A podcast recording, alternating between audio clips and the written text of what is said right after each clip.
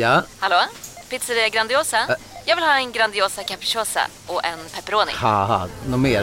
Med kaffefilter. Ja, Okej, ses samma. Grandiosa, hela Sveriges hempizza. Den med mycket på. Välkommen till Unionen. Jo, jag undrar hur många semesterdagar jag har som projektanställd och vad gör jag om jag inte får något semestertillägg? Påverkar det inkomstförsäkringen? För jag har blivit varslad, till skillnad från min kollega som ofta kör härskarteknik på möten och dessutom har högre lön trots samma tjänst. Vad gör jag nu? Okej, vi tar det från början. Jobbigt på jobbet. Som medlem i Unionen kan du alltid prata med våra rådgivare. French footballer Fabien Barthez built a strong reputation over a long and successful career. His impressive career began at French club Toulouse, for whom he made his first division debut in 1991. Fabien left Toulouse in 1992 to join Marseille, where he enjoyed his first major successes. Et Barthez qui relance à la main, elle est belle encore cette relance. Et faute de la Roche sur Rudy Voller. Sommaren 1992. Det är kanske dags att påbörja en viss säsong. Och absolut, det händer ju grejer i Olympic Marseilles spelartrupp. Men det är inte riktigt så att Tapir den här gången lyckas återskapa samma entusiasm som 1989. För det är ju som sagt rätt stora stjärnor som ska ersättas. Framförallt Jean-Pierre Papin och Chris Waddle. Och visst, han tar in två internationella kanoner för att spela på topp. Men det är Allen Boksic och det är Rudi Föller. Ja, Och det är bra. Det är klart det är bra. Men är det Papin och Chris Waddle? nej. Det är ju inte alla helt övertygade om. Och bakom de två affischrekryteringarna så är det ju sedan rätt mycket spridda skurar. Det är några utlänningar med namn, men det är så spanjoren Martin Vasquez och kameruniern, även han vår kompis François Omanbiik. Men det är så där, ja, kanske, kanske inte. Och sen är det ett gäng fransmän med någon form av mellanstatus. Idag kan vi säga att ja, den där Marcel Desailly, han blev rätt bra. Här är det mer så att ja, han kan nog bli rätt bra, men han hade liksom inte bevisat extremt mycket. Det var en löftesrik spelare med stor internationell potential, absolut, men det var ingen färdig världsspelare. Och Jean-Christophe Thomas skulle aldrig bli det. Jean-Marc Ferry skulle aldrig bli det. Jean-Jacques Edelid skulle heller aldrig bli det. Men där säger vi ju ändå app, app, app. Mm. Lägg det namnet på Liten minnet. asterisk på den, ja. Jean-Jacques Edelid, en gnuggare på mittfältet, hade tidigare spelat med Desailly och Deschamps i ett framgångsrikt Nantes. Så nyttig spelare, men inte ett namn som vi hade nämnt om vi inte hade haft synnerliga skäl. Nej. Och det har vi den här gången, Ja. så kom ihåg, ihåg Jean-Jacques Edelid. Men vid sidan av honom så var det väl kanske egentligen en av de minst om och uppskrivna värvningarna som gjorde störst avtryck snabbast.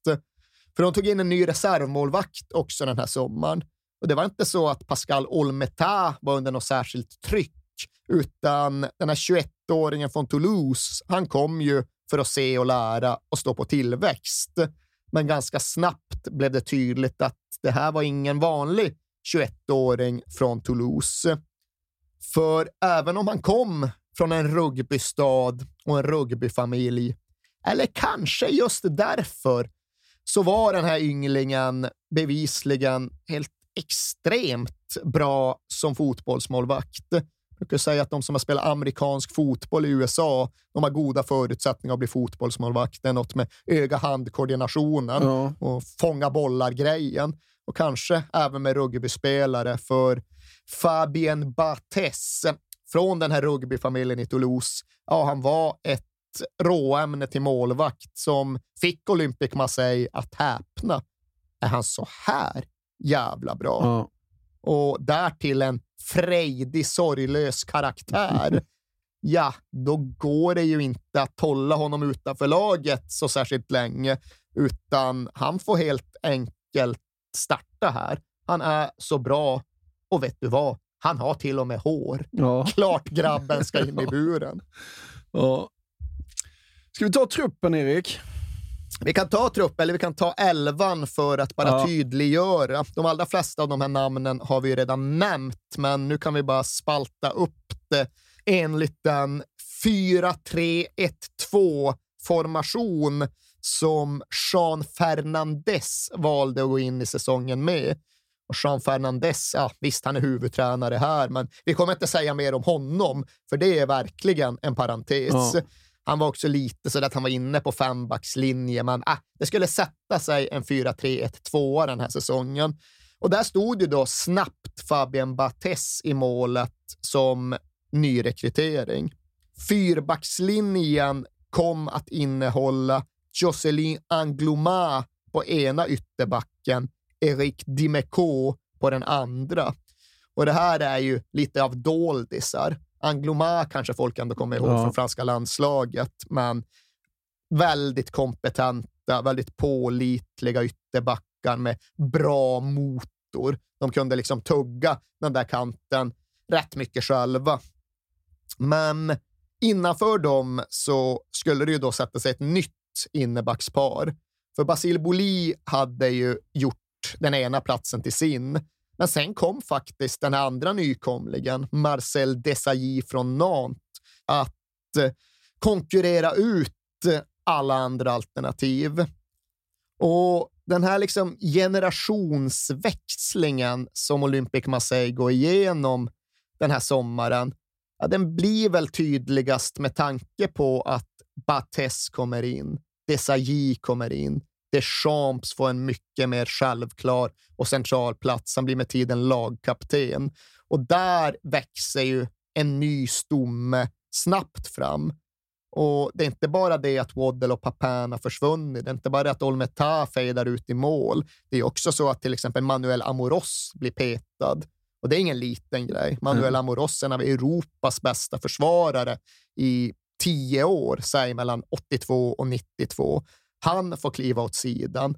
Delvis kanske för att han börjar svikta i prestation, men vet du vad som också sägs att lägga bakom? Nej. Tapi var ju sur på honom, för Tapi hade fått för sig, han hade fått in i sitt huvud att eh, den där finalförlusten mot Röda Stjärnan i Bari, den var inte så oskuldsfull som du kanske först uppfattade den. Det var inte det att eh, ni var lite dåligt förberedda på straffar och att Röda Stjärnan var ett tappert lag med, lite med små resurser. Amoros var ju, Amoros var ju köpt. Jaha. Jaha, vad? Jaha, men vadå? Tror du han skulle slå straffen så där dåligt annars? Amoros slår alltid, alltid straffarna till höger. Den här gången slog han den svagt och riktningslöst till vänster. Tror du det är en slump, Tapi? Tapi tror inte på Nej. den typen av slumper. Så han ska ha varit förbannad på Amoros Ja. och det ska ha bidragit. Men ja, den nya ledaren för laget är ju inte Amoros och Papin är borta, utan det är Didier Deschamps.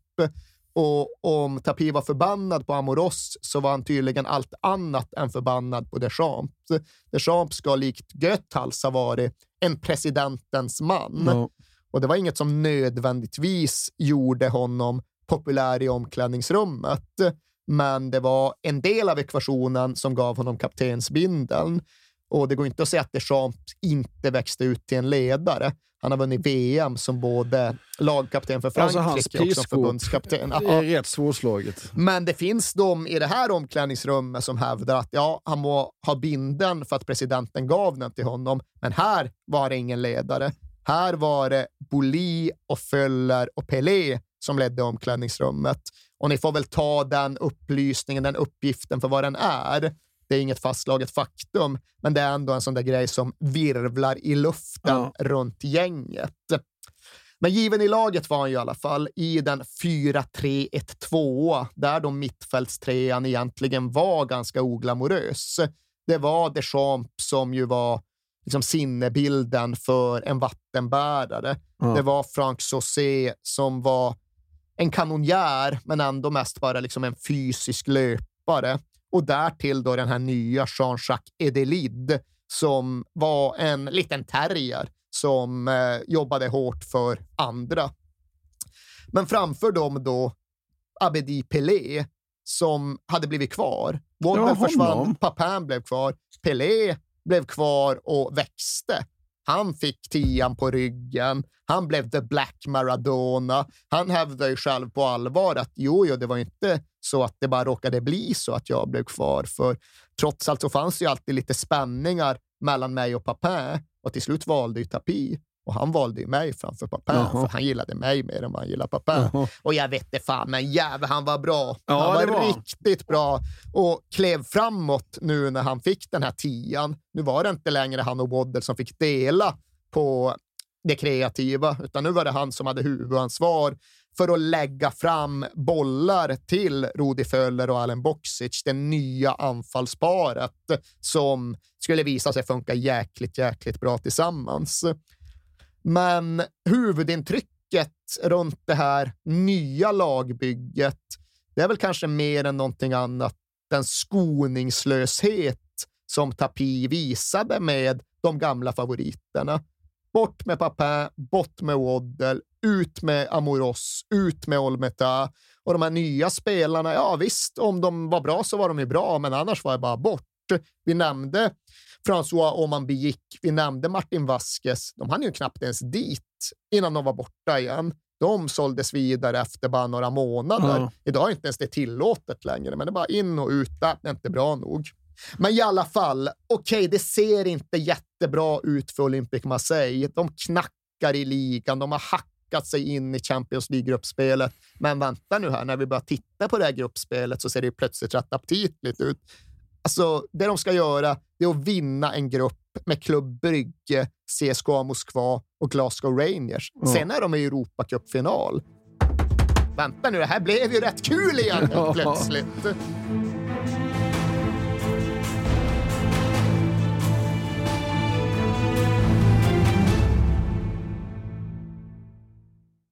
Jag vill inleda med att säga att det är garanterad jackpot på 13 miljoner på Stryktipset. Och fy fasen. Ja, visst. Skulle du behöva 13 miljoner eller? Ja, det skulle jag verkligen. Men vi måste säga först att vi är ju sponsrade av Stryktipset.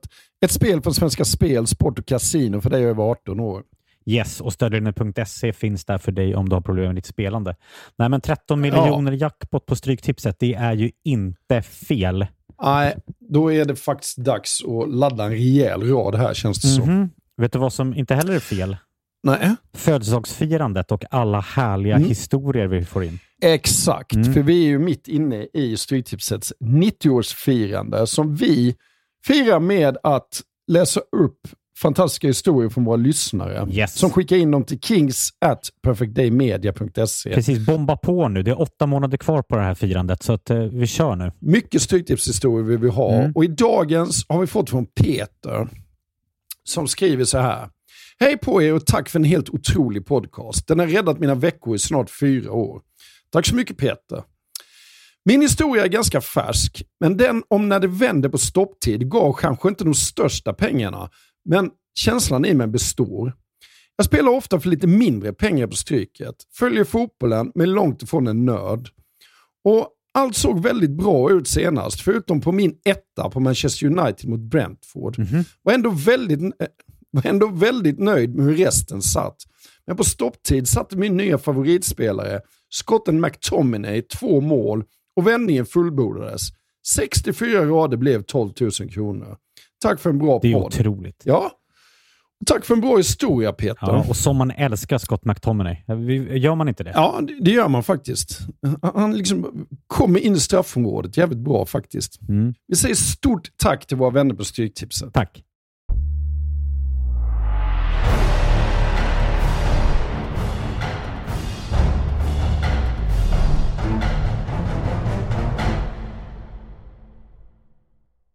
Och hur började det då? Ja, det började faktiskt med det som egentligen var det svåraste hindret först. För de började då mot Rangers på Ibrox i Glasgow.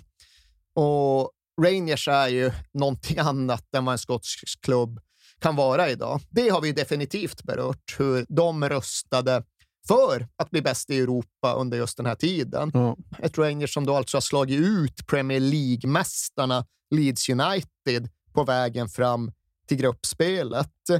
Men med allt det sagt så tycks ju Olympic Marseille ganska överlägsna till en början.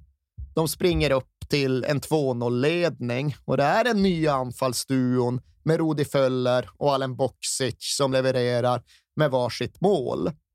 Sen svarar visserligen Rangers, frampiskade av ett hett Ibrox, så forcerar de in både 2-1 och 2-2. Gary McSwegan och Mark Haitley nickar in varsitt mål, men Marseille är ändå helt okej okay med det krysset, det resultatet, för de kände ju själva att det här hade varit ett test, både fysiskt och mentalt, ett test av karaktär. För ja, Rangers borta 1992 i, ja, vad är det här, november gissar jag, kan det till och med vara december? Det är ju 25 november. 25 november. En gyttjig matta uppe i gaven och Olympic Marseille kommer dit med sina vita matchställ. De var inte vita Nej. när slutsignalen blåste, ska jag meddela. Och Fabien Bates, 21 år gammal i målet, han hade fått känna på att ja, Rangers borta är någonting annat än Brest hemma. hade pumpats en del inlägg mot honom. Mm. Och totalt sett så tog ändå Olympic Marseille, den nya Olympic Marseille med Bates, Desailly, Deschamps och alla de där, med sig poängen och känslan av att de hade klarat av en prövning.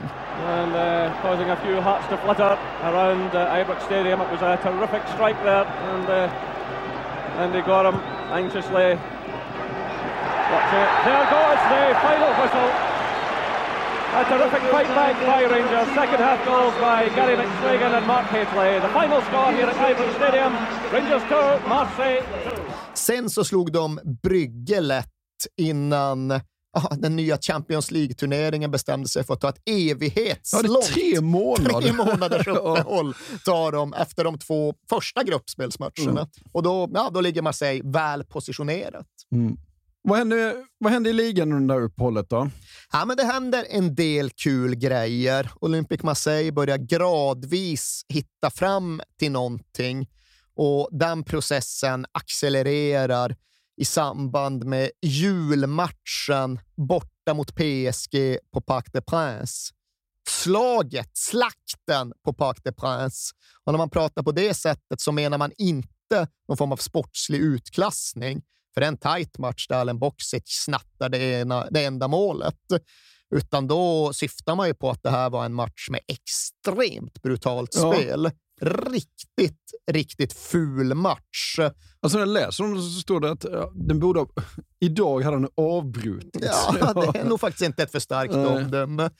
Och det bidrar ju då givetvis till att ska någon sätta en startpunkt för dagens rivalitet mellan PSG och Olympic Marseille, då väljer de oftast den här kvällen, den här dagen.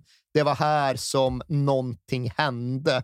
Det var här liksom två konkurrerande klubbar verkligen blev bittra fiender. Och det var här, om du frågar Bernard Tapie, som hans då vision började förverkligas. Ja. För han hävdar ju på fullaste allvar och med sedvanlig självinsikt att hela den här rivaliteten som ju driver den franska ligafotbollen än idag, ja. den är ju hans verk. Ja. Det är ju han som har tänkt ut det här och det är han som har förverkligat det. För ja, han insåg ju själv att det där med Bordeaux och det där med Claude Bess, det håller ju inte över tid. Det är en liten klubb och en lättviktad pamp som jag viftar bort på några år. Jag måste skapa en mer intressant och beständig rivalitet mot en mer värdig motståndare, för annars kommer den franska ligan och Olympique Marseille självdö. Ja. Det påstår han sig ha insett och det han då ska ha kommit fram till är ju att han måste aktivera Paris. Mm. Och Detta sker då under det sena 1980-talet då PSG är mellanägande och Tapi påstår ju då att det är han som i första hand går till driver på gentemot Kanal Plus-folket. Det är han som liksom förklarar för dem varför de ska köpa PSG och vad det skulle innebära och hur de sen måste bete sig för att allt ska landa på rätt plats. Ni ska köpa klubben och sen ska ni stångas och fäktas med mig och sen ska vi tillsammans bygga den här rivaliteten som kommer bli bränslet i den franska fotbollsmotorn. Ja. Och det är väl som med väldigt mycket annat runt Bernard Tapie och hans typ av män, en väldigt stor överdrift men med något litet korn av sanning där i. Ja, men frågar du dåvarande Kanal Plus-vdn idag så säger han att ja, men han är ju alldeles sinnesförvirrad. det Självklart inte. Ja, det finns ju för sig Ja. andra Kanal Plus-företrädare som har sagt det, att ja, hade det inte varit för Bernard Tapie och hans starka Olympique Marseille så hade vi förmodligen aldrig gått in, för då hade Nej. inte den franska ligan varit tillräckligt intressant. Men det är ju något annat än att de har låtit sig själva bli verktyg för Tapis mästerlikt machiavelliska plan för att skapa en helt ny rivalitet. Ja. Och tre månader senare så är det dags för CSKA Moskva, va? Ja, tre månader senare har ju fortfarande inte gruppen blivit mer avskräckande. Nej. Det är alltjämt Club Brygge, Glasgow Rangers och CSKA Moskva som finns där. Ja. Och om något så går väl Olympic Marseille på en missräkning när turneringen återupptas. För de spelar bara 1-1 mot CSKA borta. Man säger borta med den betoningen för att det är ju en match som spelas på en neutral plan i Berlin eftersom att det är lite, det är lite rörigt hemma i Moskva Ja. under den här historiska perioden. Men den missräkningen reparerar väl ändå Olympique de Marseille i returen, för där svabbar de till Seska med 6-0. Och det är fortfarande bara två poäng för seger, men det är ändå så att den här 6-0 innebär en typ av trepoängsmatch för Olympic Marseille. De har gjort 9-0 på sina två hemmamatcher. Det ger dem i praktiken en extra poäng för att målskillnaden blir så överlägsen som den ändå blir i en annars rätt jämn, tjock grupp. Ja, svårare än så skulle det egentligen inte behöva vara. Nu har Marseille, trots poängtapp i både Glasgow och i Berlin, manövrerat sig fram till en position där det räcker för dem att besegra Glasgow Rangers hemma i den näst sista gruppspelsmatchen för att gå till Europacupfinal. Svårare behöver det inte vara, men de skulle ändå komma och ställa till det lite för sig själva. För det var någon sån där nerverna utanpå tröjorna-känsla runt klubben den kvällen. Kanske inte på spelarna. De går ut och spelar väl helt okej. De gör 1-0 på Rangers, leder i paus. Men vad hände då? Nere i omklädningsrummet stormar en helt hispig Bernard Tapie och ryar som om de låg under med 4-0. Han förolämpar spelare, han skäller på tränare. Raymond Göttal ska till och med bita ifrån den här Jaha. gången. Säger det här är inte okej. Är det så här vi ska ha det, då säger jag upp mig på stående fot. Jaha. Det är liksom första gången det skär sig på ett lite mer beständigt sätt mellan dem. Och det är inte så att det ger någon skitbra effekt heller, Tapis lilla uppvisning, utan när väl de tilltufsade spelarna återvände för att lira av andra halvlek, då har de ju gått ner i prestation. De tillåter Ian Durant kvittera för Rangers och så slutar matchen. Och det är ingen katastrof, men det var väl onödigt. Ja. Nu måste de åka till Brygge i sista matchen och vinna. Och det, är- det är lite småjobbigt. Vad fan? Varför skulle det vara så där? Det var, vad var det bra för? Nej. Eh, Men sen blir det ju för sig inte så stor dramatik av det, utan de åker till Brygge och Bryggespelarna sjabblar och ser märkliga ut och tillåter Allen Boxic att springa in med ett mål efter bara några minuter. Och sen händer egentligen ingenting. Brygge deltar knappt. Allen Boxic ägnar sig åt att pricka målramen resten av matchen. Så siffrorna stannar vid 1-0, men det är aldrig någon oro, det är aldrig någon fara, det är aldrig någon tvekan om hur den matchen ska sluta Nej. utan Marseille vinner och Marseille går till den där Europacupfinalen. Men Raymond Goethals är inte helt nöjd och belåten med detta. Han har faktiskt eh, tagit illa vid sig av att Bernard Tapie kom in och skällde på honom inför spelarna. Så när OM ska börja ladda för den där finalen så ger han en intervju till Frans Fotboll där han bara ger intryck av att ha fått nog. Han liksom sarkastisk, raljant, nedsättande gentemot Bernard Tapie. Han har någon drapare. Bara, visst, visst, allt är sant. Allt är Bernard Tapies förtjänst. Visst, det är han. Det är han som tagit OM till andra finalen på tre år.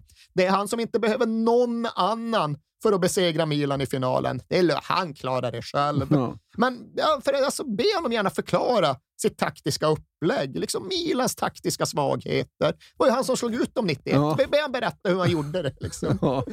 Så ja, det var den viben när Götals bestämde sig för att bita ifrån. Ja. De i final i Europacupen. De leder Ligue 1 med fyra poäng och de ska möta eh, lilleputtarna Valenciennes. De har Valenciennes borta i den 36 ligaomgången, alltså det är tre omgångar kvar.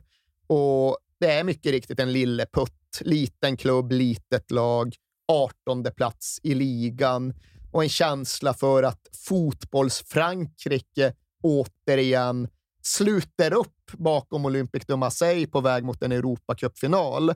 För det är ju inte upplagt på ett sätt som innebär att det här är en tuff och knivig match som kommer så olägligt som tänkas kan för Olympic Marseille.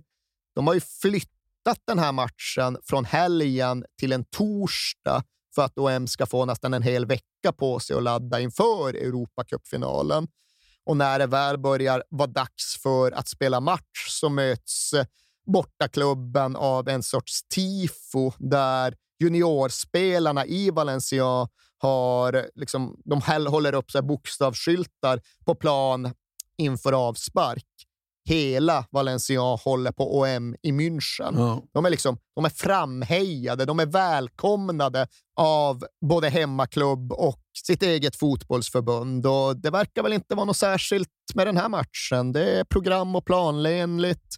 Alen Boksic gör som vanligt ett tidigt ledningsmål den här säsongen. In i paus med ledning för OM. Det, väl, mm, liksom, det blir väl inget speciellt med detta, men sen märker man fan det är något som inte är som det brukar, för pausvilan blir skitlång. De börjar aldrig spela igen. Liksom, gå en kvart, gå 20 minuter. Var, var, vart är de? Varför kommer mm. inte lagen?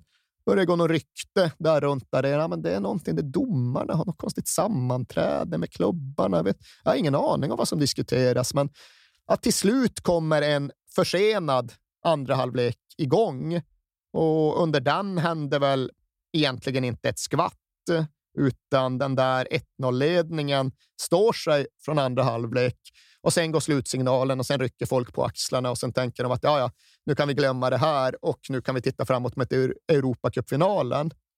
Men då går ju då hemmalagets libero Jacques Glosma fram till medierna och säger det att det här var inte en vanlig fotbollsmatch, ni. För de försökte köpa oss. De försökte muta oss. Jag erbjöds personligen 200 000 franc för att inte anstränga mig i den här matchen. Och jag var inte den enda. Olympic Marseille försökte köpa både Jorge Buruchaga och Christophe Robert också. Och det var vad som hände de här dagarna. Och det är klart att när den intervjun är gjord så går det inte längre att rycka på axlarna och bara glömma bort den här lilla matchen som ju också skulle spelas på väg fram mot titlarna. Men det är ändå inte så där väldigt långt ifrån. För okej, okay, det här sker på torsdagskvällen och visst fan är det ju en medial explosion på fredagen och på lördagen. Herre jösses, en ligaspelare anklagar Europacupfinalisterna för mutor mer eller mindre inför rullande kameror i direktsänd tv. Det är klart att det väcker uppståndelse. Men Bernard Tapie håller sig till att börja med undan under de första dygnen och sen kliver han fram på söndagen och meddelar egentligen bara att ja, ja, nu är det lite rörigt igen. Visst, det har vi sett förut. Jag tar tag i det här efter finalen. Mm. Och han kommer i mångt och mycket undan med det. Frankrike köper någonstans in sig på att okej, okay, vi får väl se efter finalen. Och därtill har Bernard Tapie personligen någon form av luddig parlamentarisk immunitet. Och den kanske ger honom lite extra trygghet att bara rycka på axlarna och slå ut på händerna. Äh, vad fan. Vi tar det sen.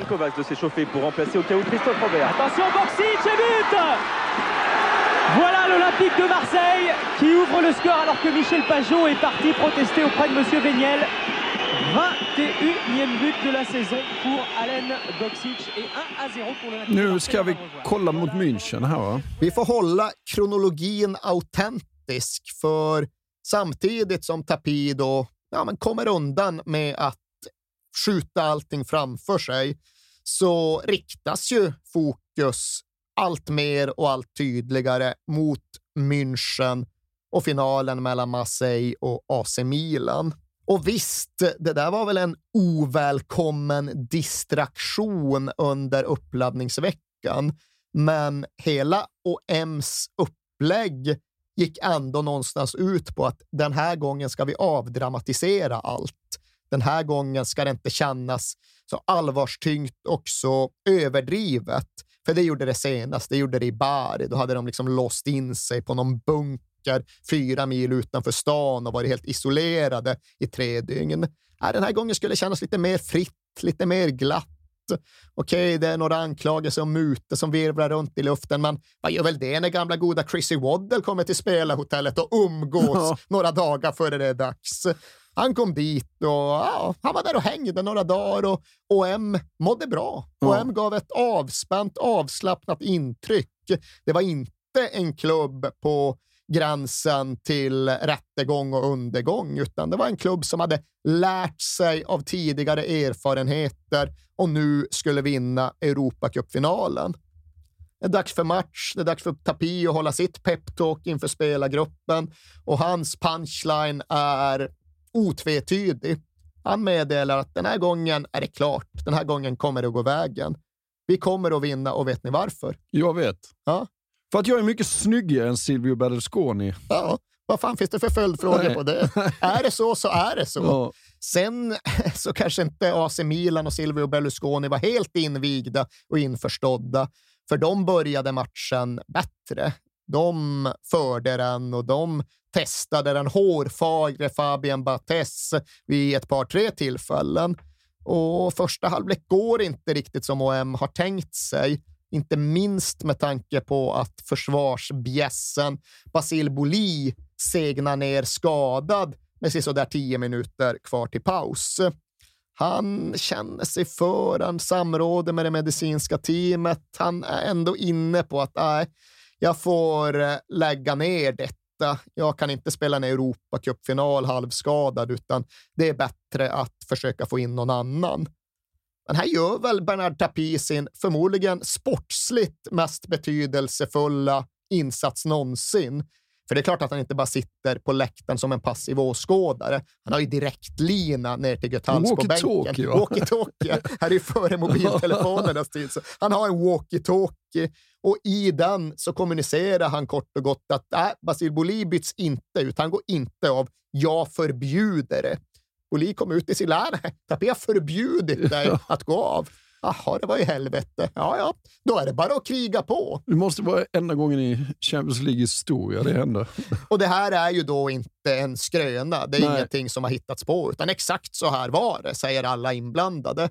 Och Boli stapplar ut på planen igen och sen vet ni ju säkert alla vad som händer. Det går knappt tio minuter. Det är precis före paus. Pelé driver upp mot Maldini, utmanar, får med sig en felaktigt dömd hörna, för den bollen studsar tillbaka på hans axel och går ut. De borde inte ha fått hörna, men hörna får de och de har en plan för det. Det brukar alltid vara så att Pelé slår hörnorna mot Boli, men han brukar lyra dem mot bortre. Så ska han vinna och liksom nicka tillbaka bollen in i gröten. Men här har de kollat på det inför matchen och liksom bara kommit överens. Nej, fan, säger Pelé, att de, de är för stora. Ja. De är bra på huvudet, de är många, Rossi har räckvidd. Det är ingen idé att lyra mot bortre. Gå mot främre så försöker jag slå den flackare och så försöker vi komma före dem istället. Ja. Så gör de, så slår de hörnan. Boli som ville gå av har blivit kvarkommenderad och han ser ju inte direkt hämmad ut när han studsar upp och trots då att han inte alls är särskilt lång för att vara försvarare, når väldigt högt Ja. och styr bollen in i den bortre burgaveln. Och 1-0 till Olympique de Marseille. Boli dans l'axe, Marcel de Sailly au second poteau. Et but But de Boli But de Basile Boli sur ce corner. Eh bien, c'est le moment idéal sur un On l'avait presque senti venir. Que ne voulait pas tirer euh, Abedi Pelé. Jean-Pierre Papin får ställa sig och titta på när hans gamla OM vinner matchen, vinner kuppen, blir bäst, störst i Europa och spelarna bär Bernard Tapie av planen i triumf.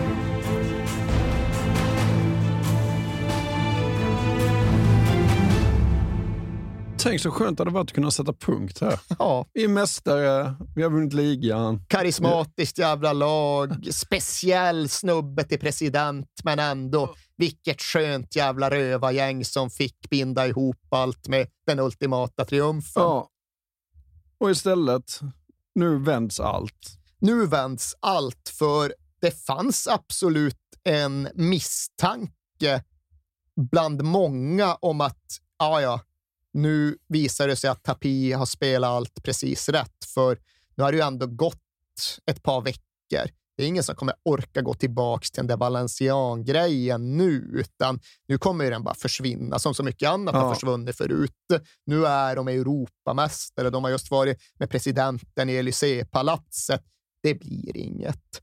Men helt avgörande här är att den franska ligapresidenten, en herre som heter Noël Legrette, har ja, men någon typ av patos eller någon typ av integritet eller någon känsla av att inte ha några alternativ. För han hade varit med i det. Han hade varit inne i omklädningsrummet i München. Ja. Och det fanns många som misstänksamt tittade och liksom, ja, ja, det där ska vara liksom mannen som iscensätter en utredning. Ja, det skulle vara precis just mannen som iscensatte en utredning. För det var det som krävdes. Hade inte Noël Legret eh, påbörjat en utredning i ligaföreningens regi, då hade ingenting sen nått fram till rättsväsendet, utan då hade det bara försvunnit, dunstat bort och aldrig mer gjort något väsen av sig. Men Legat iscensätter en utredning och det som sen börjar, det som sen inleds, det är så rörigt och så präglat av händelser hit och händelser dit att jag nästan tror att vi måste reducera redogörelsen till en ganska kronologisk, rätt upp och ner redogörelse som i början går från dag till dag av vad som faktiskt händer. Ja, men så gör vi. Okej, 4 juni då till att börja med. Dagen då det blir tydligt att äh, det blir en utredning av det här. Ni måste förhålla er till det Olympique de Marseille. Okej, det absolut första de då gör är att de slår tillbaka. Tapie gör som han gjorde mot Claude Bess och Bordeaux. Han går till motoffensiv. Alltså, de kommer här och säger att vi har försökt köpa dem. Skulle vi, skulle vi ha behövt det? Nej. Olympique de Marseille, vi slår Milan. De är Valencian, de ligger på 18 plats. Skulle vi ha behövt... Nej, ska jag säga hur det var? Så här var det. De försökte köpa oss. Det finns flera vittnen på hur jag kommer till deras lilla obetydliga arena och när jag anländer så är det företrädare för Valencia som föreslår ett bekvämt och behagligt kryss för båda lagen, båda klubbarna. Så gick det till egentligen. Det finns vittnen på det. Och det var den första motattacken den 4 juni. Men det är inte lika dramatiskt som det som sen händer den 24 juni, en månad efter Champions League-finalen. För då gör ju faktiskt polisen ett gripande av den tredje mannen i den här Valencian-ekvationen. De griper inte visselblåsaren Glasman. De griper inte heller argentinaren Buruchaga, men de griper Christophe Robert, den tredje utpekade spelaren, den tredje spelaren som sägs ha fått mutor erbjudna sig. Och de gör ju det av en anledning. De gör det eftersom att de tycker sig kunna bevisa att fan faktiskt har tagit emot ja. den här mutan. Och den misstanken försvagas ju inte direkt när de även hittar ett kuvert med pengar i hans fasters trädgård. Men det är klart att det här hjälper ju till att drastiskt förändra allt. Ja. Det är inte längre någon form av ord mot ord situation, utan nu är det ytterligare en spelare med ett blomjordssolkigt kuvert med pengar i handen som säger att ja, han har tagit de här pengarna från Olympic Marseille för att inte anstränga sig i den här matchen. Nej. Men klart är det inte, för det som sen hände dagen efter, det är att den Marseille-spelare som är allra mest central i den här utredningen, den här mittfältaren från Nantes som heter Jean-Jacques Edelid, han återvänder in i historien. Och här ska ni få klart för er att han har hela tiden varit utpekad från först Glasman och sen då Christopher Robert. För när polisen börjar fråga men hur ska det här gå till, Marseille ska erbjuda er pengar, vem gjorde det? Jo, det var Jean-Jacques Edelid som tog kontakt med oss, för vi känner honom. Vi spelade ihop med honom i Nantes ja. och han hörde av sig till oss. Och det går inte Edelid med på överhuvudtaget. Han säger att det, han begriper ingenting. Men nu inställer han sig spontant på åklagarens kontor i Valencia för att ge sin version. Och det tyckte väl utredarna i och för sig var intressant, men de ställde också mot för ja, men spontant kommer han hit på eget initiativ. Hur spontant var det egentligen? Han dundrade in på flygplatsen här i Olympic Marseilles eget privata flygplan. Ja. Och då visade det sig rätt snabbt att han kom ju direkt från Bernard Tapis kontor i Paris, där han hade fått en massa briefande juridiska instruktioner ja. av Marseilles advokater och jurister. Men nu var han ändå en aktiv del av en utredning som får allt tydligare konturer.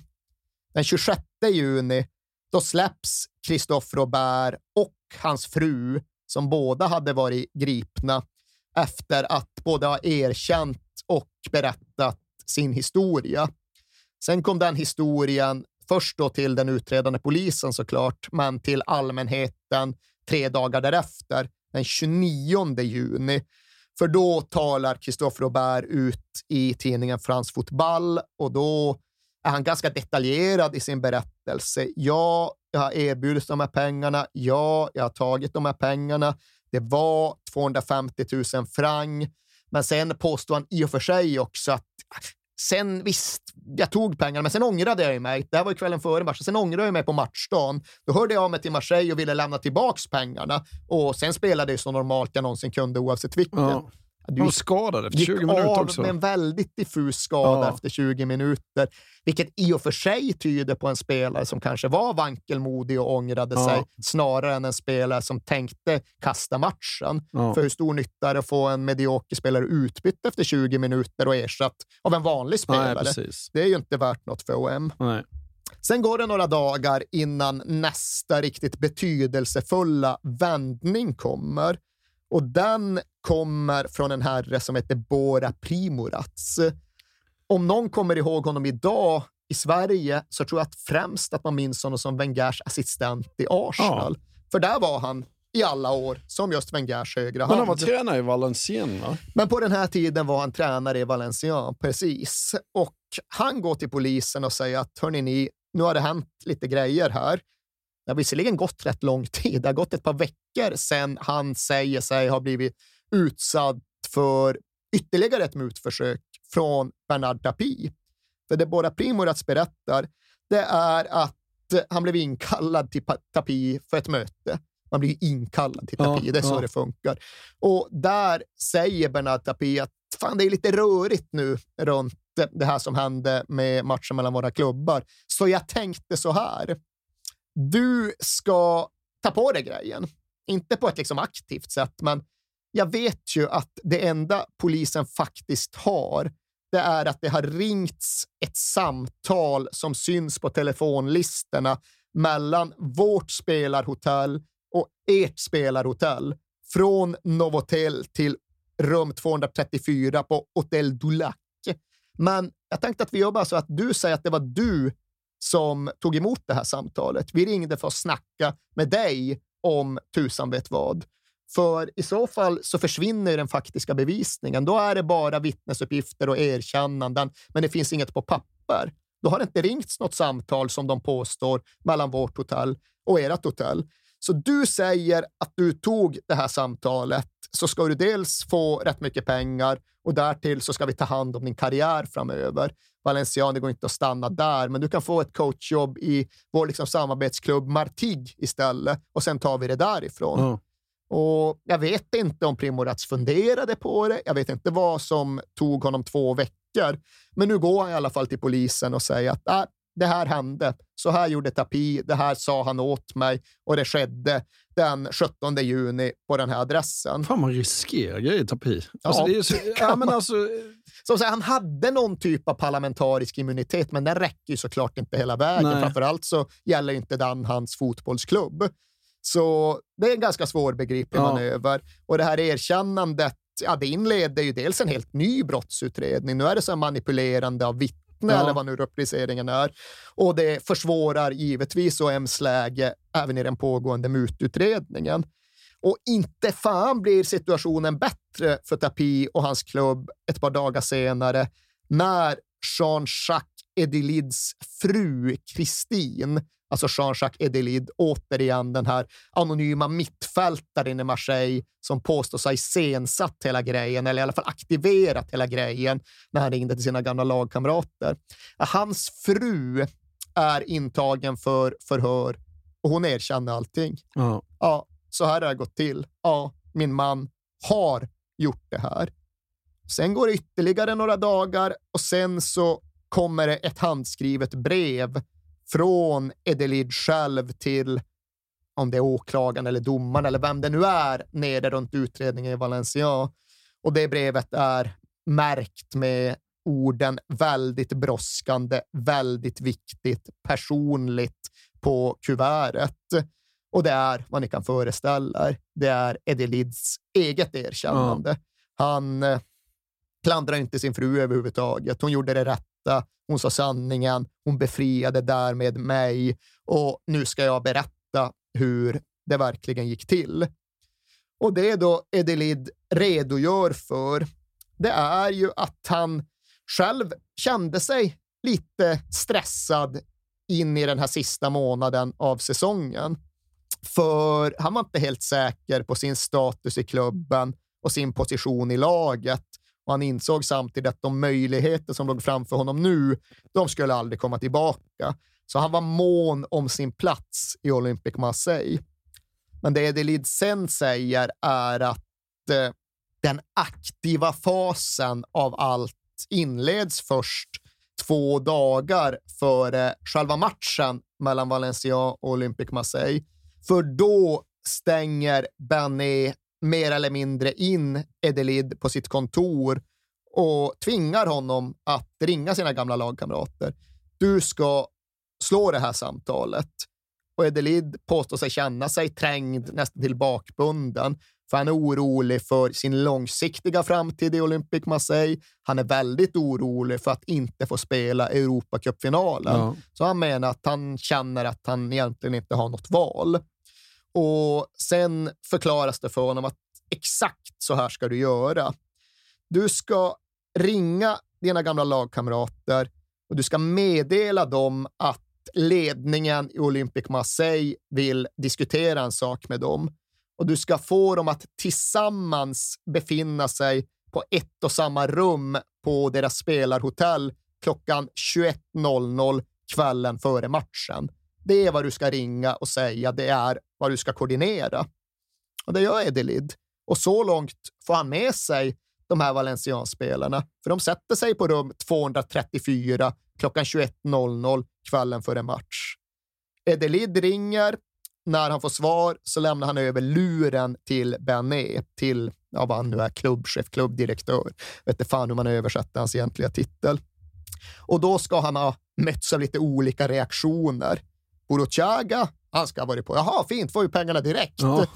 Den här Glassman, han ska då ha varit inte bara tveksam, utan direkt avvisande. Fattar ni vad det är ni ber oss om? Ska ha varit liksom frasen som egentligen var det enda han sa ja. under det samtalet. Men Marseille-ledningen ska ha haft ett jävla självförtroende när de lägger fram det här. De liksom, vad fan, ni förstår själva. Gör inte ni det här så kommer några andra att göra det. Och mm. ni kommer ändå att förlora. Då är det väl bättre att förlora med något i fickorna än att gå från matchen helt tomhänt. Och därtill så sockrar de lite grann att fan, Valencia, ni kommer ju ändå åka ur. Ja. Men vi fixar det så. Liksom, ni får kontrakt med den här klubben Martigdo, som de ja. hade någon typ av mer eller mindre officiellt samarbete med. De spelar i andra ligor. Vi sätter er där och sen så tar vi det därifrån. Ja. Så ni får pengar och ni får en framtid. Och exakt vad Valencia-spelarna sa sinsemellan kan inte Edelid vittna om. Det vet han inte. Men det han sen vet är att han går tillbaka till sitt rum och sen så möter Bernet upp honom där med ett kuvert i handen. Han ger det till Edelid och säger okej, okay, om några minuter så kommer Christophe Roberts fru att vara på parkeringen här nedanför hotellet. Du går med det här kuvertet till henne och sen har du gjort ditt. Ja. Och så långt vittnar Edelid om händelseutvecklingen före matchen. Sen så spelar ju han i matchen och den har vi ju redan varit inne på. Det är inte något särskilt med den. De leder med 1-0 i paus, men sen blir det ju kaotiskt under pausvilan. För det är då Valencialedningen ska ha kommit med de här anklagelserna till domarteamet. Mm. Det är ju faktiskt lite svårt att förstå den delen av det. Varför i paus? Nej, var, varför Precis. sker inte det före ja. matchen? Men det, den tajmingen kan väl förbli dunkel. Eh, det Edelid säger runt detta är ju att ja, det är klart att det blev ju ett jävla ståhej och allting blev ju försenat och det tog rätt mycket tid. Men vet ni vad Bernard Tapie då kommer fram och säger till mig? Nej, det vet inte utredarna. Att Tapie ska säga okej, okay, nu har den här jävla Glassman tydligen liksom berättat om det här och nu är det lite problem, men andra två, liksom, Boruchaga och Berg, de är fortfarande med. va? Ja. Och Edelid liksom bara, fan förstår han inte Nej. allvaret här? Fattar han inte hur jävla stora problem som kan vänta oss alla? Men det menar Edelid att Tapi inte verkade göra och det hävdar ju han därefter bara är en konsekvens av att det här var något som Tapi gjorde hela tiden. Ja. Det här var någonting som han hade ägnat sig åt i åratal och alltid kommit undan med. Mm. Varför skulle den här gången vara annorlunda? Precis varenda sak som händer under den här fasen är ju mer och mer besvärande.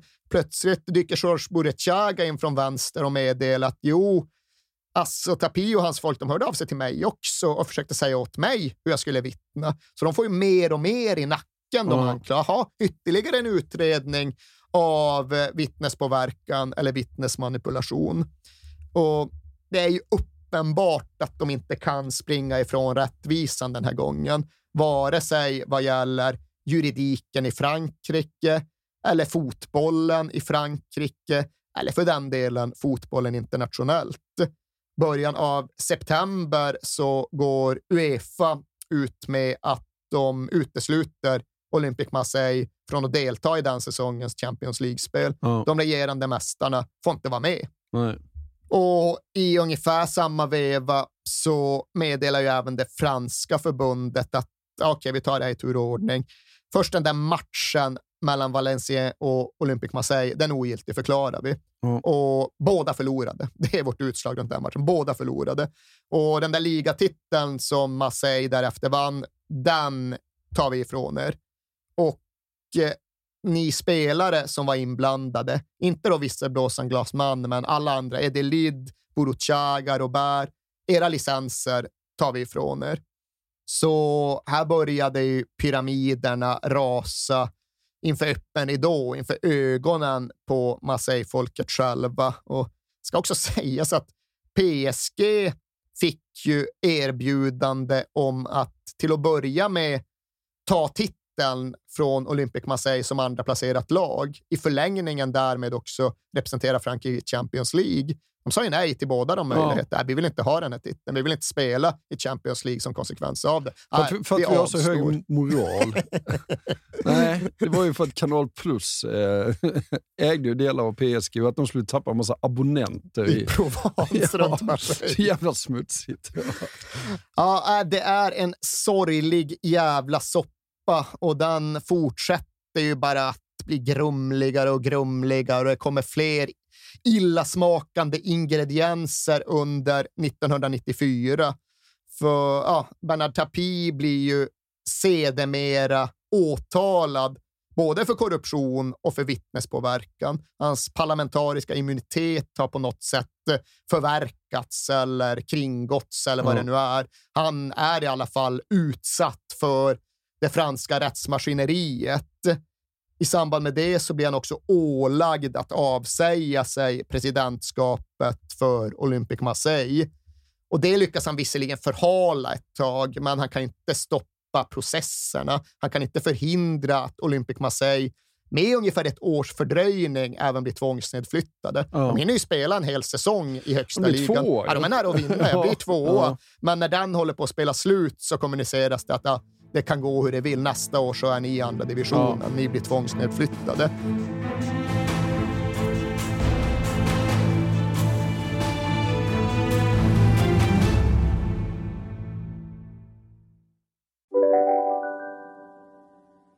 Om en sous är på väg till dig för att du hörde en kollega prata om det och du råkade ljuga om att du också hade en och att den var så himla bra att maten blev så otroligt god. Och innan du visste ordet av hade du bjudit hem kollegan på middag nästa helg för att du sålt in din lågtempererade stek så bra att du var tvungen att beställa en på nätet fort som attan. Och ja! Då finns det i alla fall flera smarta sätt att beställa hem din sous på. Som till våra paketboxar, placerade på en plats nära dig och tillgängliga dygnet runt. Hälsningar Postnord. Välkommen till Momang, ett nytt smidigare kasino från Svenska Spel, Sport och Casino där du enkelt kan spela hur lite du vill. Idag har vi Gonzo från spelet Gonzos Quest här som ska berätta hur smidigt det är. Sí, es muy excelente y muy rápido! Tack Gonzo. Momang, för dig över 18 år. Stödlinjen.se. Just nu till alla hemmafixare som gillar julast låga priser. En slangvinda från Gardena på 20 meter för vattentäta 499 kronor. Inget kan stoppa dig nu.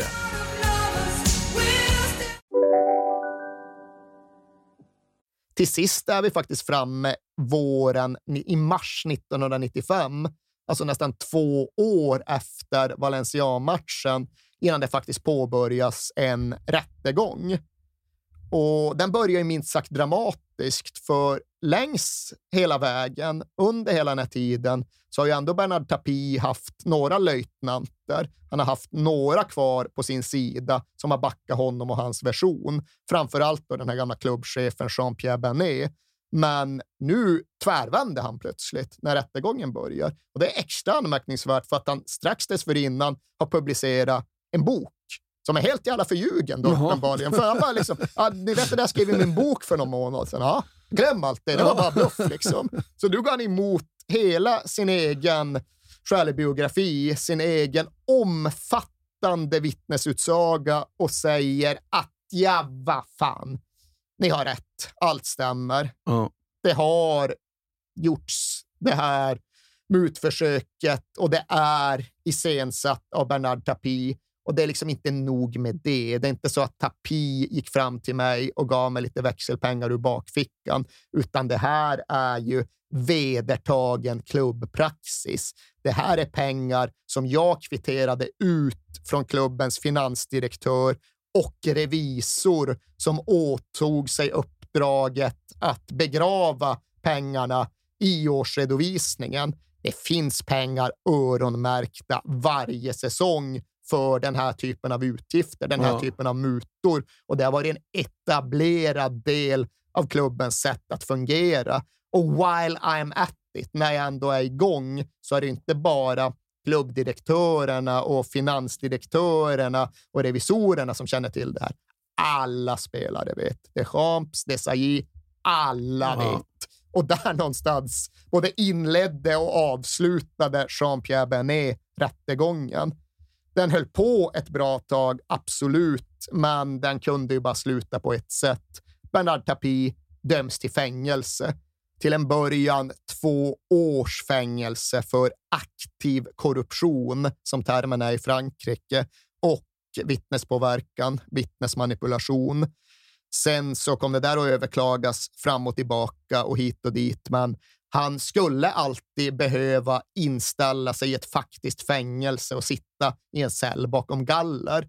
Alla de andra åtalade, och det är ju allt från då Bernet till Buruchaga och folk däremellan, de dömdes ju också och de flesta dömdes till fängelsestraff, men alla andra förutom Tapi fick villkorligt. Ja. Men Tapi skulle in bakom lås och bom och när det förkunnas och tillkännages så är det ju, ja, men det är ju slutet på inte bara en, utan ett par historiska tider. Olympic Marseille, absolut. Den genomkorrupta franska fotbollen, ja, det är med. Och därtill så kom också det här precis i det allra sista flämtande slutskedet av Mitterrand-tiden. Hans tid som president tog slut här och när den var på väg mot sin ände så följde det en våg av ganska snarlika korruptionsutredningar och korruptionsdomar. Det visar sig att hans så kallat socialistiska etablissemang runt makten är genomkorrupt. Ja. Det var en rutten statsapparat, precis som det var en rutten fotbollsklubb och en rutten fotbollsnation. Och det är här som allting kommer in i ännu ett nytt läge. För okej, okay, Olympic Marseille, de blev av med sin ligatitel. De blev tvångsnedflyttade. Tapi fick inte vara president längre. Tapi fängslades. De har fortfarande kvar sin Champions League-titel. De är inte missnöjda och blyga med sin Champions League-titel. Det är de första i Frankrike. Forever first. Ja. Och det kan ju ingen längre ta ifrån dem. Nej. Det kan ingen längre ändra på. Skulle det ha skett så skulle det ha skett här under alla utredningar i mitten av 90-talet. Men jag vet inte om du har rätt att säga att det föll mellan stolarna. Men det blev ju någonstans en situation där Uefa tidigt nöjde sig. Man, vi stänger av dem ett år. Ja. Sen är det klart för oss. Och sen pågår ju som sagt utredningen och offentliggörandet av uppgifter i fem år därefter. Ja. Och när vi nu är framme just 1998 och det ena vittnesmålet byggs på det andra så är det ju svårt att med öppna ögon hävda att jo, jo, Marseille kanske fuskade i en betydelselös match i Frankrike, men mer var det ju inte. Nej. Deras Europacup-framgångar är ju oantastliga. Mm. Mm. Mark Haitley, center i Glasgow Rangers den här säsongen. Han vittnar om hur han ska ha kontaktats och erbjudits pengar för att inte spela mot Olympic Marseille. CSKA Moskvas manager, han påstod att han blev uppringd och erbjuden pengar för att hans lag skulle lägga sig. Ja. De förlorade med 6-0. Ja, det sades att de manipulerade med vattenflaskorna. Edelid vittnar ju ja. om det, att inför den där matchen mot CSKA Moskva, då liksom garvar nästan de ansvariga Marseille-funktionärerna när de tar vattenflaskorna som ska till Moskvas omklädningsrum och inför ögonen på spelarna då sprutar in någonting i de där flaskorna. Och det var CSKA som har slått ut Barcelona, så det var inget dåligt lag. Det var de som slog ut. Ja. Det var där de försvann. Ja. Nej, men också det kom en underhuggare, inte Benet, men liksom på nästan samma nivå, som just sa att det där var också någonting som vi gjorde systematiskt. Ja. Ren har ni hört talas om. Nu får ni höra talas om CSKA Moskva. Vi drogade spelare. Vi använde sprutor i deras vattenflaskor ofta. Vi brukade köra den antipsykotiska drogen Haldol, något som tydligen används för att behandla människor med schizofreni och bipolära sjukdomar. oh. Och därtill finns hela dopningsgrejen där Edelid återigen då är ute med väldigt besvärande vittnesmål. Ja, alltså vi fick ju dopningssprutor ja. inför många matcher, definitivt inför Europacupfinalen. Vi fick dopningssprutor och alla tog dem förutom Rudi Föller som vägrade. Ja. Och sen ska det ju här brasklappas med att det går ju inte att bara köpa allt Edelid säger för obestridbar sanning. För det är klart att han säkert har ett intresse av att försöka rädda sitt eget rykte och framstå som en oantastlig hedersknyffel i möjligaste mån. Den här grejen till exempel, sprutor, dopningssprutor, Rudi Föller vägrade.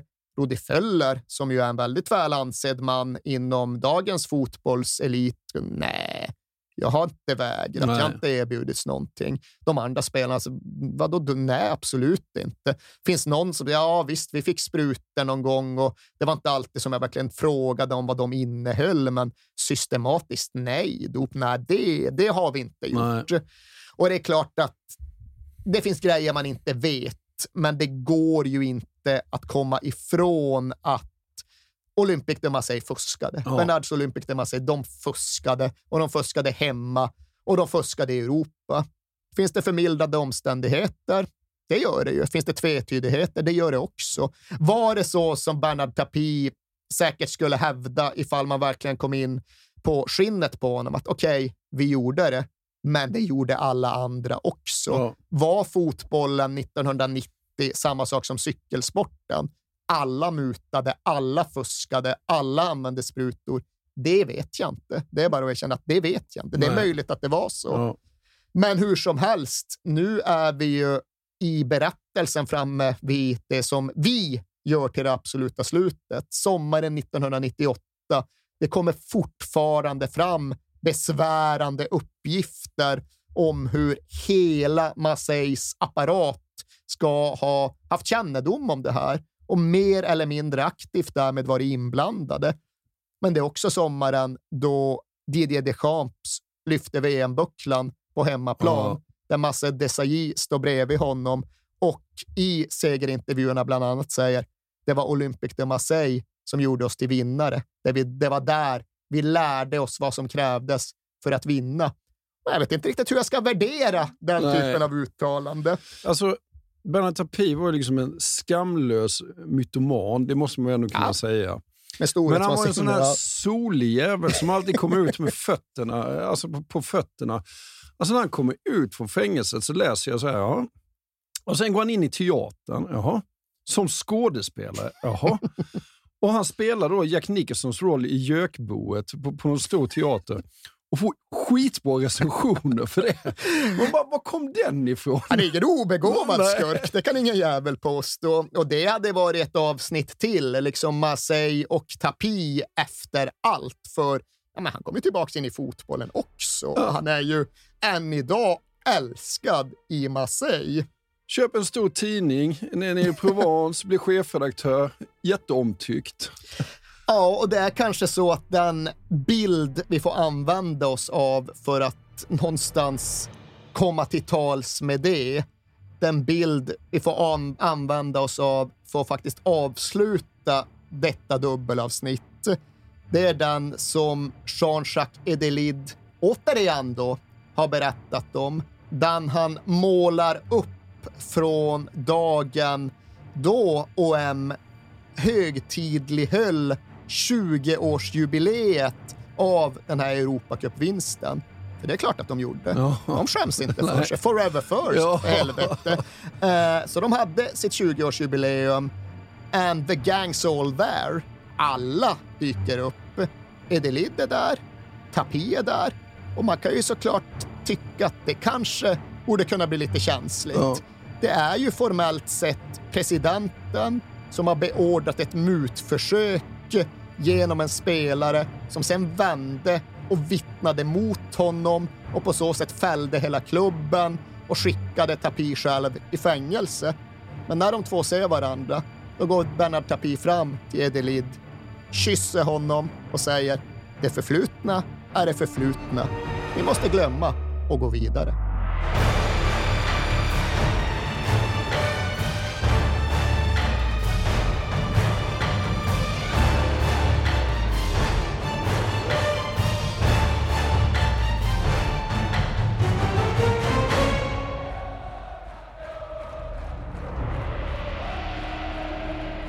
Du har hört uh, When We Were Kings om Olympic Marseille 1992-1993. Fortsätt gärna mejla oss på kings at perfectdaymedia.se och följ oss hemskt gärna på Instagram på www.kpodcast. Så hörs vi igen nästa vecka. Vad det blir då får vi se. Ha det så bra. Hej då. Den här podcasten är producerad av Perfect Day Media.